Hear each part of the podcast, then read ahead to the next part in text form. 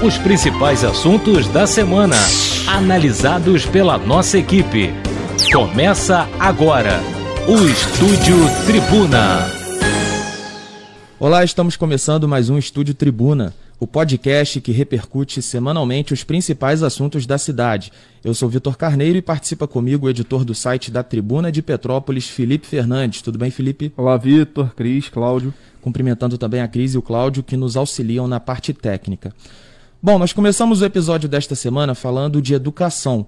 Afinal, de acordo com o levantamento feito pelo CEP, 13 escolas da rede municipal de ensino estão com as atividades presenciais suspensas após notificações de casos suspeitos ou confirmados de Covid-19.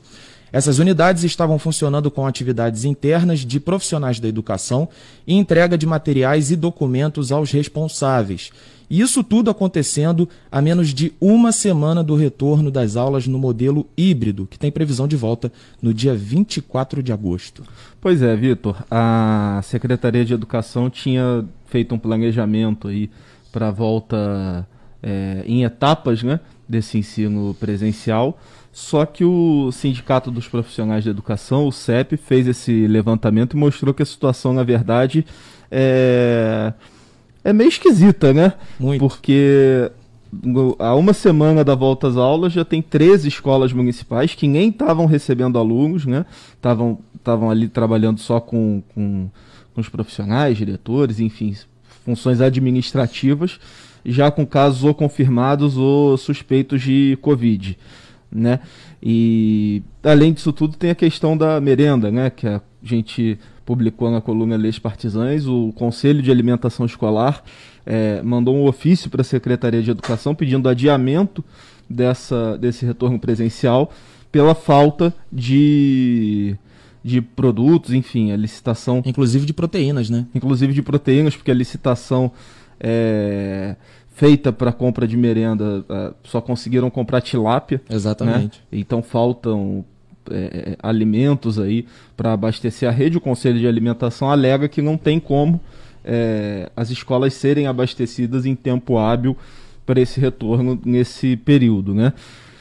É, só lembrando que nesse retorno escalonado, a previsão é de que a primeira unidade a receber os alunos seja o Liceu, né, o Liceu Cordolino Ambrosio aqui no centro, e o restante vai voltar de forma gradual é, com as turmas de educação infantil, ensino fundamental, educação de jovens e alunos, nos dias 6, 13 e 20 de setembro, é, respectivamente. Pelo menos o planejamento inicial era esse, né? E vem dando muito o que falar também, né, PH? Até por conta também da carga horária das aulas, né? É, como você falou, tiveram esse problema aí com a, com a licitação e por conta dessa falta aí do, do dos alimentos, né, para a merenda escolar, existe a, existe a possibilidade. Na verdade, as aulas terão, né? Apenas três horas de, de duração e existe a possibilidade de apenas um lanche ser servido, né? Então isso também acabou gerando muita polêmica e também muitos pais reclamando, né? De, é. Dessa questão da, da carga horária, de como vão fazer para levar os filhos e buscar é uma situação muito complicada, né? Acaba desencadeando outras situações também. Pois é, é um, é um retorno às aulas presenciais, mas não é um retorno à normalidade, não é um retorno às aulas do jeito que as aulas eram e como os pais estão acostumados, enfim. E realmente causa mais transtorno até para os pais do que é, talvez antes, né? Do que é, com o ensino remoto, porque muda o horário. Imagina uma mãe que trabalha, é, tem que levar o filho, sei lá, sete da manhã para a escola, pega dez da manhã, né? É, enfim. É, um transtorno, né? É, é uma, é uma situação que acaba. É uma tentativa de retorno que não é plena ainda, né? Ainda depende de muita coisa para a gente voltar à, à, à, normalidade e nem o retorno presencial, nos termos que está aí, garante isso. Bom, agora a gente fala de um assunto que, rapaz, sempre dá o que falar. E nesse período de pandemia, então, o Detran e a Polícia Militar iniciaram parceria de fiscalização no Estado, com foco na segurança pública e na regulamentação do trânsito no Estado do Rio de Janeiro. A ação conjunta, que é inspirada nas operações da Lei Seca, aconteceu no sábado em Petrópolis e também em outras localidades do Estado. Aqui na cidade, os agentes realizaram 120 abordagens e emitiram 62 autos de infração. Também foram removidos nove veículos, quatro motoristas também foram notificados por estarem com licenciamento vencido e nove foram encaminhados para o posto de vistoria para sanar irregularidades. Pois é, uma média de dois carros rebocados por dia, né? um serviço que, como a gente também publicou na coluna Leis Partisãs, custa 32 mil reais por mês, esse serviço de reboque.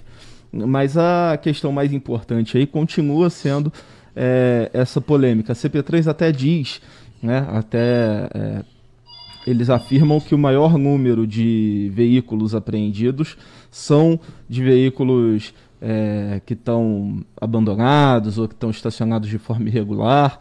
Mas a realidade que a gente vê na rua ainda é de muito veículo é, abandonado nas ruas, de muito estacionamento irregular. Né? É uma prática frequente no centro e principalmente nos bairros, nos centros de bairro. É, e ao mesmo tempo, essas operações voltaram com foco na documentação. Que, e aí volta aquela polêmica. A gente até entende que para o carro poder andar na rua, ele tem que estar tá com o IPVA pago, tem que estar tá regularizado, com as manutenções feitas. Porém, no momento de pandemia, é, muita gente não está conseguindo pagar esses documentos e precisa do carro para trabalhar, para fazer as suas atividades. Então há muita insatisfação das pessoas, a gente percebe isso nos comentários de publicações nossas, até em, no nosso WhatsApp, em ligações, né? as pessoas vêm reclamar com a gente. É, tem situações que a pessoa poderia resolver né, trocar o pneu da moto. A pessoa poderia resolver ali na hora e mesmo assim vai para o depósito. Né? É, então, assim, há uma grande insatisfação com, porque as pessoas interpretam como se, a, como se essas ações fossem ações mais arrecadatórias do que de fato de fiscalização. Né? Então, é, há esse sentimento, isso é, é muito nítido. Até porque o serviço do Detran, como nós já falamos aqui em outras edições né, do podcast, o serviço ainda não está totalmente regularizado. Tem um, um, um, conhecido que ele, ele precisava fazer o serviço de renovação da, da, da CNH, né, da habilitação. E aí ele conseguiu fazer o agendamento, mas chegando lá num determinado dia, o sistema estava fora do ar. Ele logo imaginou que no dia seguinte, talvez, o sistema já né, pudesse ter uma previsão de retorno. Mas aí a atendente do Detran disse que o sistema só voltaria na semana seguinte. Então, caramba, como é que o sistema ficou uma semana fora do ar, né? E aí fica essa situação. É, às vezes ele acaba sendo pego em uma dessas operações aí por não ter a, a, a habilitação né, em dia, mas na verdade não é culpa dele. Né? É, é justamente é, por conta tentou, disso né? também. Tentou. É. é. justamente pelo fato do serviço também não estar não tá 100% regularizado. E o, e o serviço do Detran é um problema crônico. Sempre foi difícil você conseguir agendar os serviços do Detran em Petrópolis. Com essa situação de pandemia, piorou. No posto do Detran de identificação aqui, que, era, que é no, no Alto da Serra, já fechou perdi a conta do Sim. número de vezes que fechou por conta ou de funcionário com Covid, ou de greve de terceirizada, enfim, uma série de situações. Né?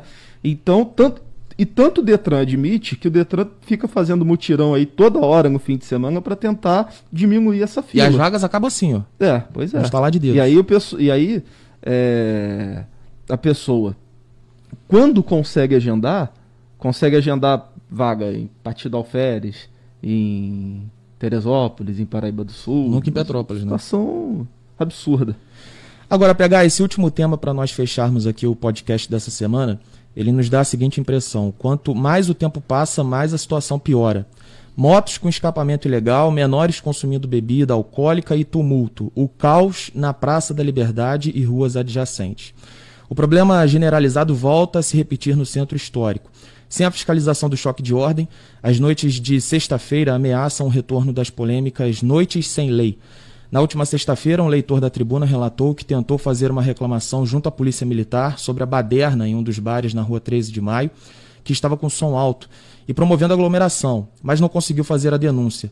Na Praça da Liberdade, a situação também é caótica, com adolescentes consumindo bebidas alcoólicas e até registro de brigas. Com essa falsa sensação de que as coisas estão voltando ao normal, os velhos problemas também estão voltando. Pois é, não é só na Praça da Liberdade, não. Eu passei, isso Eu passei de carro, uma coisa de duas semanas, pela Praça Pasteur, numa sexta-noite. É festival de aglomeração, é, é, assim, com todo tipo de desordem, carro com som alto. Então, assim, acontece em vários lugares. A Praça da Liberdade é nítido o problema, né? E, e, não é só o problema das pessoas estarem aglomeradas na praça. Isso também é, é, é, um problema porque, afinal de contas, a pandemia não acabou. Sim. Né? Pelo contrário, né? É, a gente está começando a superar com a vacinação chegando a pessoas de 26, 25, 24 anos aqui na cidade. Né? Fora as pessoas que estão se vacinando fora, em, outras, em outros municípios. Então, assim.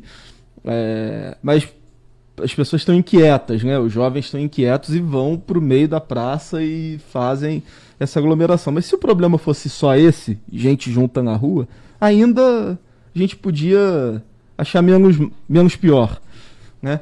Mas é moto com som alto, com, com escapamento irregular, é carro tocando funk com som nas alturas de madrugada.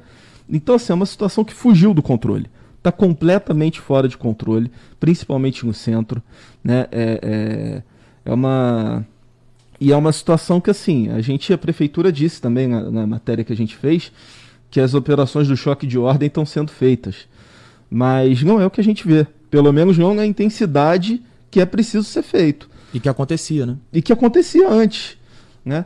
Então, assim, esse tipo de ação, infelizmente, precisa ser permanente. Né? Não adianta você fazer uma mega operação um dia e fazer uma operação bem mais reduzida nas outras semanas.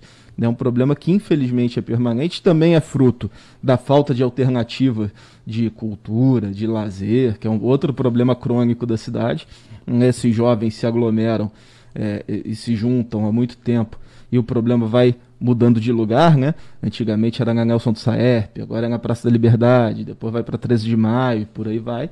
Agora, o que não dá é, é a questão da desordem urbana. Moto com escapamento ilegal, é, carro numa altura que incomoda que incomoda moradores, isso aí não é diversão, isso é falta de civilização da, e falta de civilidade dessas pessoas. Bom, antes de finalizarmos, o Estúdio Tribuna desta semana tem um recadinho. É, você pode acessar o site da Tribuna de Petrópolis e ficar por dentro das oportunidades de emprego, estágios e também dos classificados. Acesse e confira tribunadepetrópolis.com.br. Recado é esse, né, PH? É esse, tem muita vaga de emprego, de estágio, de programa Jovem Aprendiz, tem muita coisa bacana lá no, no nosso site. É, os classificados da tribuna que continuam aí bombando na, na plataforma online. Então, assim, a gente sabe que está no momento de, das pessoas procurando oportunidade de emprego, né? E tem muita coisa boa, tem muita oportunidade lá no, no nosso site. Bom, e assim nós encerramos o Estúdio Tribuna desta semana. Valeu, PH, pela participação. Até a próxima. Obrigado, obrigado a todos.